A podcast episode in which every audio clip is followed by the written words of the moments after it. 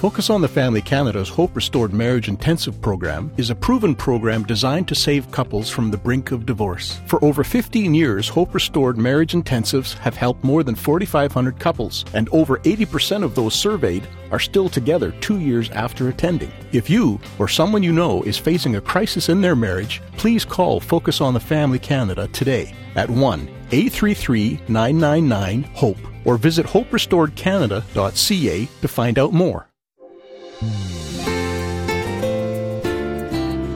Once you have that kind of bond, you really want to fight for it. Mm-hmm. Even if it's hard, even if it, it, brings tears and pain, you get through it. And it, we've done it.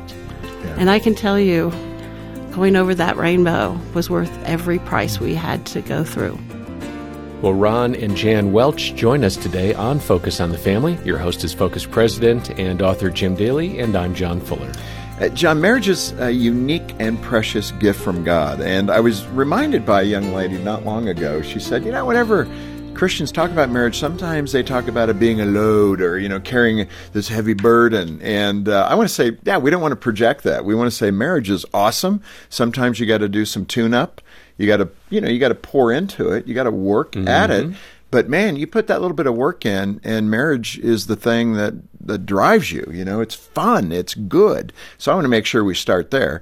And we're going to talk about some of the tune-up things today mm-hmm. and how to make it even better. And I hope that you will lean in with us, especially if you're, you know, kind of in a stalled spot and you want your marriage to be all that it could be.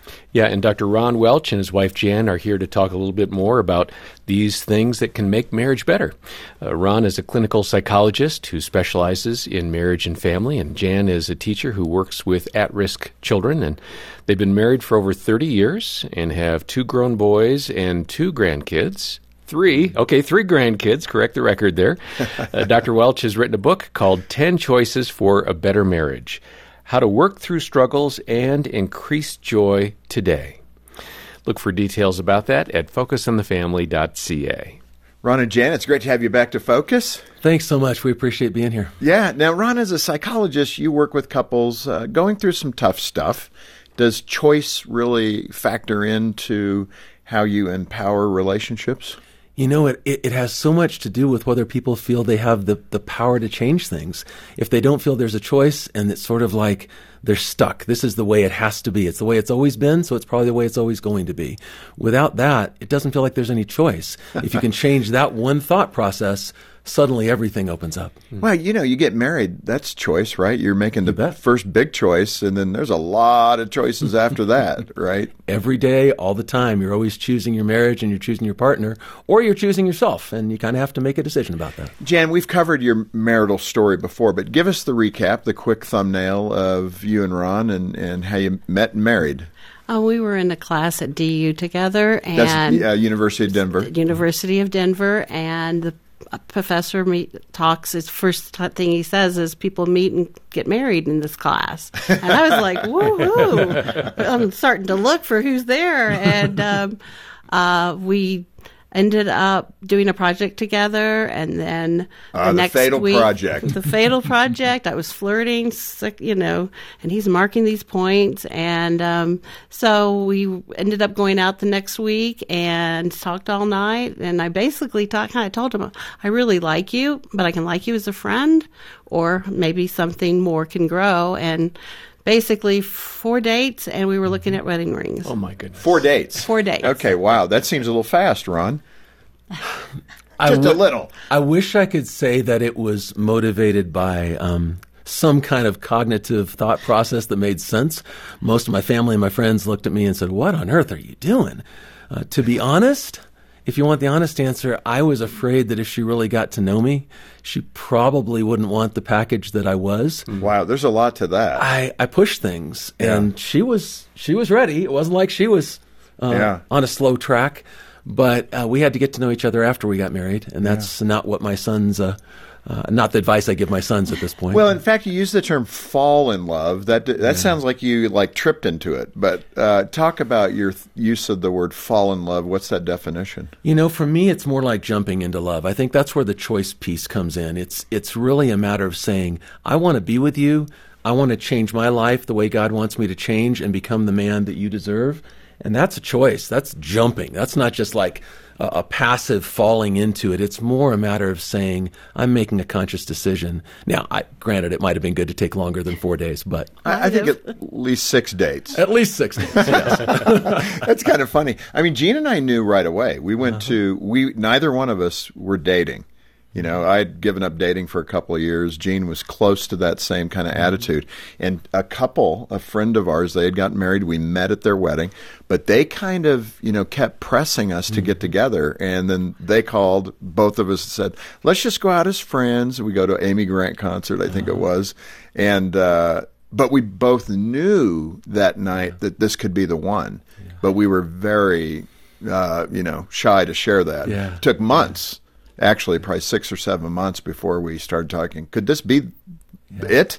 Yeah. And it came out slowly. So that was a little different story than yours. it, it's one of those things where it might have been helpful, obviously, to know more about each other, but there was something about being on the journey together from the very beginning. Yeah. Both of us trying to figure out our childhoods and our development and who we are as people that God used to grow us into ways. Well, I don't know if it would have happened in a different yeah. story or different. Well, way. and the, the bottom line is you're there. Yep. Whether you come the way John and Dena got there, or you, or you know Jean and I, you end up you're there.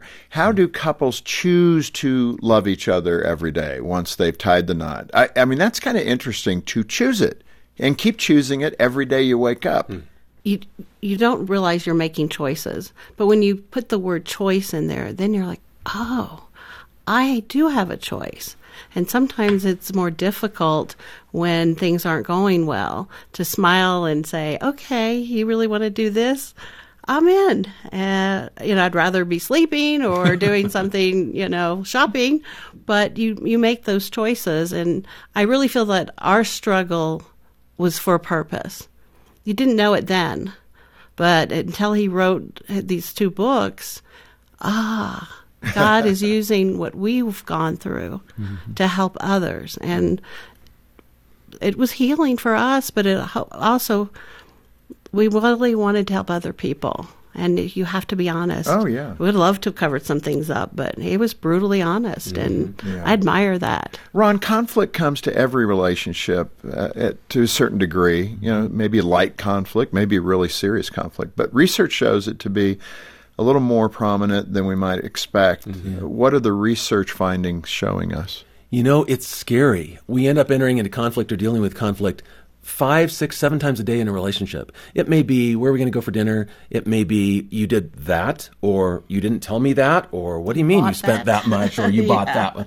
Uh, but then that multiplies, mm. and they tell us that there's a couple thousand conflicts we enter into every year. Mm just trying to negotiate. Huh. Well, imagine what happens if a couple doesn't have good conflict negotiation skills, or if they run away from conflict or avoid it, or if they if they get really aggressive with each other. If that's your style and that's how you handle conflict, you do it over and over and over. You mentioned in the book uh, some ways we can start believing in our marriages. Mm-hmm. I would think boy, you're, you know, the courtship side, you're believing in it. You've said yes to each other. You get married, you're full of belief in this being good. So, uh, what does that mean to keep believing? I think you very quickly have some negative experiences that break that belief system. And you know, the research tells us we need five to seven positive things to make up for every one negative. That's a really important point. Punch that a little bit yeah, because I I learned that a little late in my marriage. It's hard because if you start making a couple of observations in the morning about critical things, you've now got 14 positive things to say before lunch. And it's hard to do that. Yeah. And I find with Jan, my tone of voice or my attitude can just destroy her and then mm. try to make up for that. And then the next day, it's like the last thing she remembers my tone of voice from the day before. That's where the patterns get broken. Yeah, we had a guest that suggested putting coins on one side of your pocket every time you give a compliment. Move That's it from that idea. pocket to the other pocket. But when you do something other than a compliment, move that move coin back, back yeah. and where's the change at the end of the day? That's a pretty good little uh, idea. Uh, Janet, that. I understand you run like to play with a couple of stuffed cows. Now, don't go into much detail here, but how do the cows help you?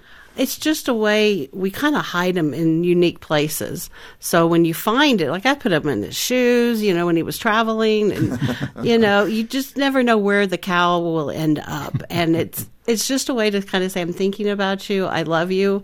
Hopefully, eventually you'll find this. And, you know, sometimes we had two or three for being adventurous. So we have different. We have know. several of them on a tree in the kitchen Yeah. right now. So Okay, they're- good. I was gonna say, Whichever one have you you lost pick a out. cow? Like you put it somewhere and both of you it- forgot where? And then it's really funny when who finds it. Right, right. You know, but it's just kind of a way to say, I'm thinking of you. I love you. You're important to me. No, I love that. Yeah, and you could do it with a variety of things. does. This was the Chick Fil A cow, I believe. Of course it was. Yeah. Our sons both worked for Chick fil A. Hey, Ron, talk about the power of commitment. What does it look like to make that choice to be committed, and why is it so important in a healthy marriage? That's a tough one. It's going to be a little hard to talk about it now, too. Um, recently, the last year, Jan's had some significant hospitalizations. Um, um, been in situations where the doctors walked out of an ICU unit and told me that not a good likelihood she would be there the next morning. And um, uh, taking care of her at home, wound care as a nurse, packing her wounds every day, and putting on wound vacs and things that were just not what I thought husbandry would look like. Yeah. And then every day you're thinking, I can't thank God enough for the fact that she's here and we get another day to be together. There's perspective. And so commitment is is saying, um, I'm in this no matter what, for better or for worse, right? And that means 12 o'clock at night at the hospital, crying my eyes out, trying to figure out whether she's going to be there the next morning. that's that's what commitment looks like for me, anyway. Wow. I mean, that's powerful. And for someone who it's so hard to ask for help, being so helpless, um, and Ron just he stepped up so much, and as you, when he talks about wound care, I mean, he just yeah, he beyond what I would have expected him Yeah. to, or anyone to do, and he did it with a smile on his face and love in his voice. You know, uh, it's so beautiful to hear that and tender. I appreciate that, Ron. Your your tears because it's good. And um, I'm thinking of just how the culture right now is so anti marriage. You know, not everybody, but just generally. So many young people hear, "Oh, it's a burden. Don't do it." You know, you got to give up yourself for that for another person. And here I see the two of you in tears about a tough time. But the giving, giving is not bad. Mm-hmm. Sacrificing is not bad. And in a me focused culture, Yeah. we really are far healthier if we could get back to, you know, this is what love and commitment looks like. When did sacrifice become a dirty word? I don't get that. Yeah. Why is it bad to give? Why is it bad to, to be selfless rather than selfish?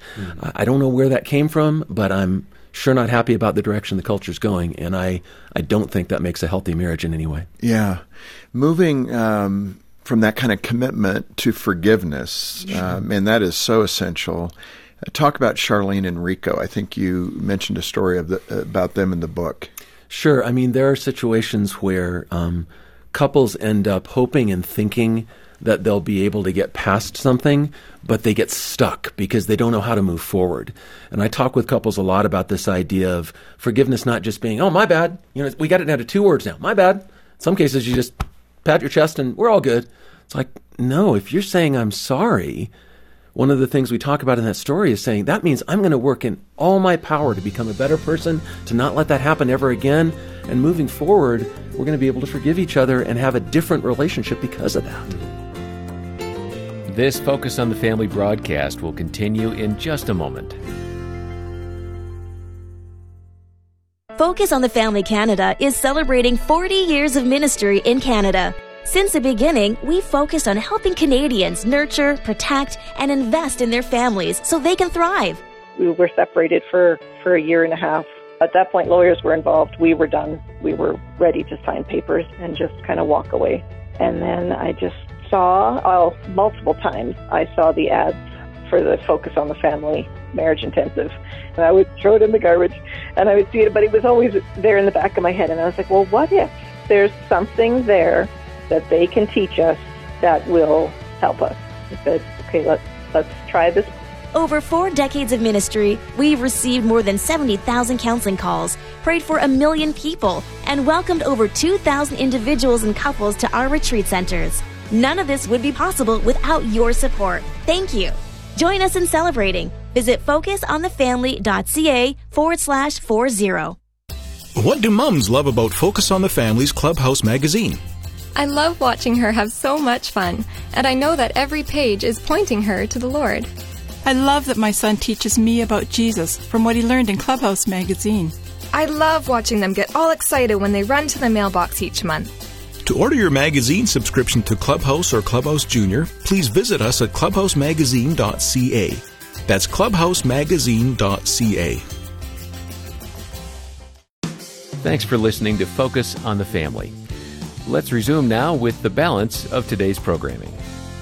Ron, the, that area of forgiveness, you say there are four elements. Uh, help us better understand what are those four elements. You know, I think it starts with the idea of being able to actually uh, think about the word repentance. And I'm going to focus on that more than any other because that word also has somehow gotten a bad rap in our, our world today. Right. It's okay to say that you are accountable and responsible for your actions.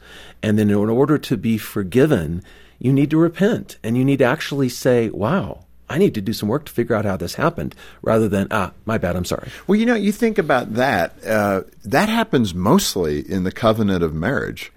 I mean, really. There's a societal application of that, Yeah. you know, repentance, and Yeah. that's what criminals, the penance Right. is where we get Right. penitentiary. Sure. But it, it's an amazing thing that the core of it, I think, is in the relationship of marriage. Yeah. To say you're sorry, to be repentant. and there's it's hard sometimes because I could say I'm sorry early in our marriage, but because of many of my behaviors and activities and, and how I was acting, she'd hear those words and I I don't think you believed them. No. I think when you are forgiving someone, you're basically saying, I'm not going to do that again. I'm going to try my very best not to treat you or do things that that with what the mistake or whatever that I've done wrong. And that makes a difference because you know as you know our story a lot of times as he would say that it'd be like okay you know I was probably going to do it tomorrow or next week You or something it. it was hard to believe when it was kind of consistently not that didn't happen. And once he started ch- making those changes then i was kind of like eh really? Okay well, uh, well, uh. but you always have to praise the person for their efforts not for their failures hmm. and that really that's- made a that's difference good. yeah really made a difference and he worked hard i could see it every day and you have to believe when someone's really changing who they are for you. Mm-hmm. And that's what he does every day. You know, what can I do to help you? And he really means it. Wow, that's good. What, give the four, though. So you have to apologize first. You have to repent for what you did. You have to account for yourself and take responsibility for that. And then you have to expect success from your partner. Now, that those are good right there. That's worth the price of admission. um, you touched on this a bit, but if you're not doing those things, trust is broken, and that's the next element in this unfolding. Uh, after forgiveness, you have to build trust. Why is trust such a a big challenge? Probably the core thing. I'm just thinking in marriage generally, but Jean and I, that would be true. Trust is mm-hmm. kind of the foundation of it all. Mm-hmm. I definitely agree with that. And when you when it breaks, it's such a heartache. I think, And it doesn't have to feel. be the big thing, like No. infidelity. Trust can be broken every day just in the way you treat me. Exactly. I trusted you to love me, and I don't feel loved. That's a broken trust. And for me, it was I wanted someone to love me unconditionally, even with my flaws. And he kind of disagreed with that. And it was like, oh, okay. So now I have to try and be this person that you want me to be. And it's sometimes really hard to always live up to that. And, um, rebuilding it does take time. There were times when um, he would ask something and I would lie about it because I didn't want him to get upset. And it was easier to lie than to say whatever I'd done, what I, you know, spent too much money or bought something that oh, I probably shouldn't have done. That So you're trying time, to avoid pain, and Exactly. and then that probably, Ron, for you indicated I can't trust her. nope. It broke the trust because she's going to lie to me. Right. She's going to hide it anyway. So, man, this is a vicious cycle. And, and, and then at the same time, you're like, wow, so that's what I've done to my wife. Now my behavior and who I am as a person makes her scared to be honest with me. Let me ask you though, how do you get to that place for you to realize that you're badgering, if I can call it that? You know, correct me if I'm wrong, but that badgering for you to realize she's now misleading because of me. That's a big leap rather than just put it all on her. Well, I wish I didn't have to say this, but I, I saw it because I saw what my sons were doing. And I taught them how to treat women. I heard I saw them mm. demanding things from her. I saw them being absolute about their beliefs about women and about men.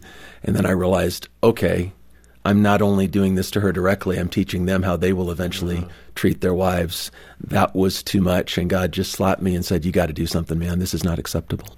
And it's interesting because our son, our youngest son, Brevin, and I were having a conversation, and he was like, Why did dad change? What made him mm-hmm. change? I said, Do you want the honest answer? And he was like, Yeah. And I said, Because he saw what, how you guys were treating me. Mm-hmm. And that really made him wake up and say, Oh, no, I don't want another generation. Yeah. And I think his willingness to change really affected them as well, mm-hmm. hopefully in the positive.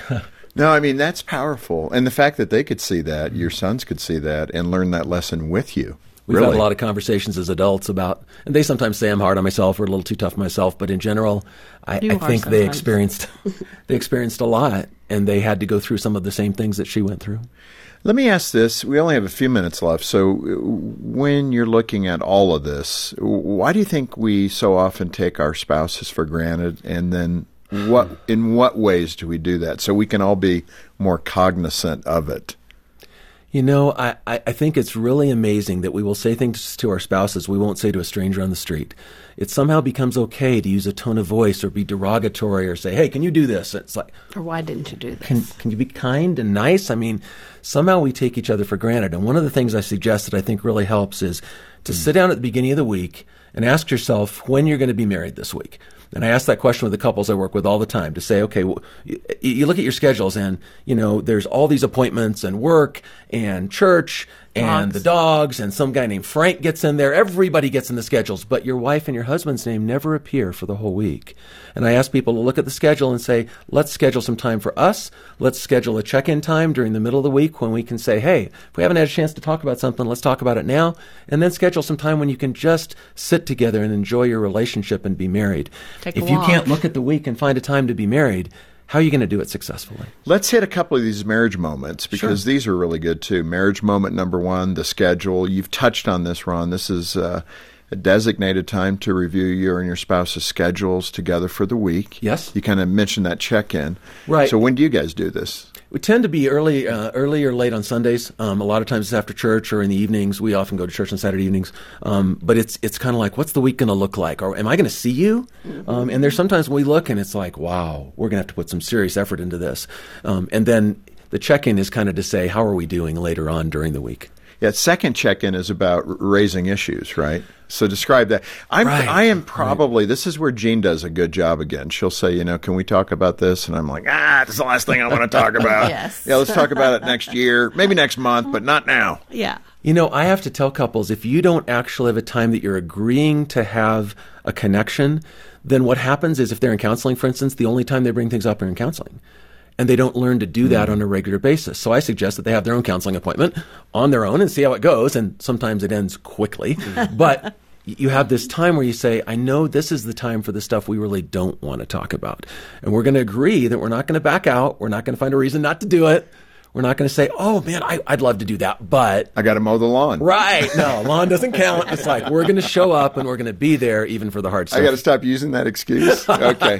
that last one is important too the date you know, we all talk about a date night, and Jean and I are pretty good about doing that. We go to a favorite restaurant. Mm-hmm. But in that context, I think one of the things we violate is we'll bring up all the stuff we haven't dealt with, yeah. with other, you know, where the yeah. boys at, what the boys doing. Exactly. And it doesn't feel like a date. Right, and it can't be like a movie where you sit and watch a screen for two hours. That does no good. It can't be something where you're just going to be disconnected. It has to be where we're going to remember why we're married. Mm. We're going to remember the feelings we had when we first decided to get engaged and we're going to just enjoy and share in our in our company and be so happy that we're together.